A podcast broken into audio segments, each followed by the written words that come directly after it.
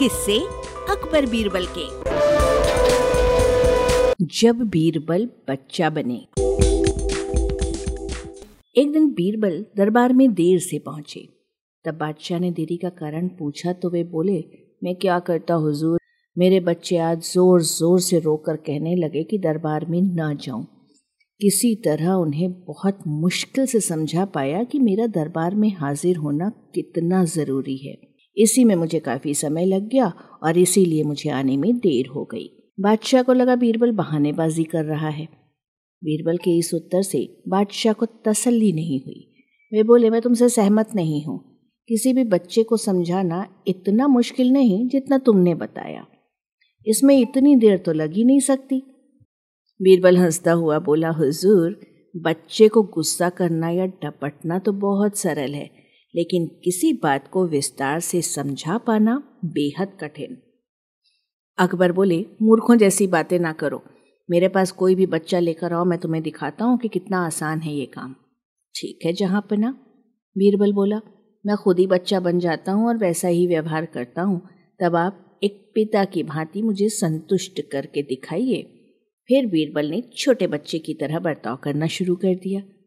उसने तरह तरह से मुँह बनाकर अकबर को चिढ़ाया और किसी छोटे बच्चे की तरह दरबार में यहाँ वहाँ उछलने कूदने लगा। उसने अपनी पगड़ी ज़मीन पर फेंक दी, फिर वो जाकर अकबर की गोद में बैठ गया और लगा उसकी मूछों से छेड़छाड़ करने। बीरबल कहते ही रह गए, नहीं नहीं मेरे बच्चे, ऐसा मत करो, तुम तो अच्छे बच्चे हो ना। सुनकर बीरबल ने ज़ोर ज़ोर से चिल्लाना शुरू कर दिया। तब अकबर ने कुछ मिठाइयाँ लाने का आदेश दिया, लेकिन बीरबल ज़ोर ज़ोर से चिल्लाता ही रहा। अब बादशाह परेशान हो गए, लेकिन उन्होंने धैर्य बनाए रखा। वो बोले, बेटा, खिलौनों से खेलोगे? देखो कितने सुंदर खिलौने हैं। बीरबल रोता हुआ बोला, नहीं, मैं तो गन्ना खाऊँगा। अकबर मुस्कुराए और गन्ना लाने का आदेश दिया। थोड़ी देर में एक सैनिक कुछ गन्ने लेकर आ गया, लेकिन बीरबल का रोना नहीं थमा। वो बोला, मुझे बड़ा गन्ना नहीं चाहिए। छोटे छोटे टुकड़े में कटा गन्ना दो। अकबर ने एक सैनिक को बुलाकर कहा कि इस गन्ने के छोटे छोटे टुकड़े कर दो। ये देखकर बीरबल और ज़ोर ज़ोर से रोता हुआ बोला, नहीं, सैनिक गन्ना नहीं काटेगा। आप खुद काटेंगे इसे। अब बादशाह का मिजाज बिगड़ गया। लेकिन उनके पास गन्ना काटने के अलावा और कोई चारा ना था और करते भी क्या? खुद अपने बिछाए चाल में फंस गए थे वे। गन्ने के टुकड़े करने के बाद उन्हें बीरबल के सामने रखते हुए बोले, अकबर लो खा लो इसे बेटा। अब बीरबल ने बच्चे की तरह मचलते हुए कहा, नहीं, मैं तो पूरा गन्ना ही खाऊँगा। बादशाह ने एक साबुत गन्ना उठाया और बीरबल को देते हुए बोले, लो, पूरा गन्ना और रोना बंद करो। लेकिन बीरबल रोता हुआ बोला, नहीं, मुझे तो इन छोटे टुकड़ों से ही साबुत गन्ना बनाकर दो। कैसी अजब बात करते हो तुम, भला ये कैसे संभव है? बादशाह के स्वर में क्रोध भरा था। लेकिन बीरबल रोता ही रहा।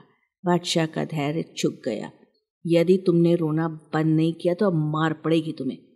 अब बच्चे का अभिनय करता बीरबल उठ खड़ा हुआ और हंसता हुआ बोला, नहीं नहीं, मुझे मत मारो हुजूर। अब आपको पता चला कि बच्चे की बेतुकी जिदों को शांत करना कितना मुश्किल काम है?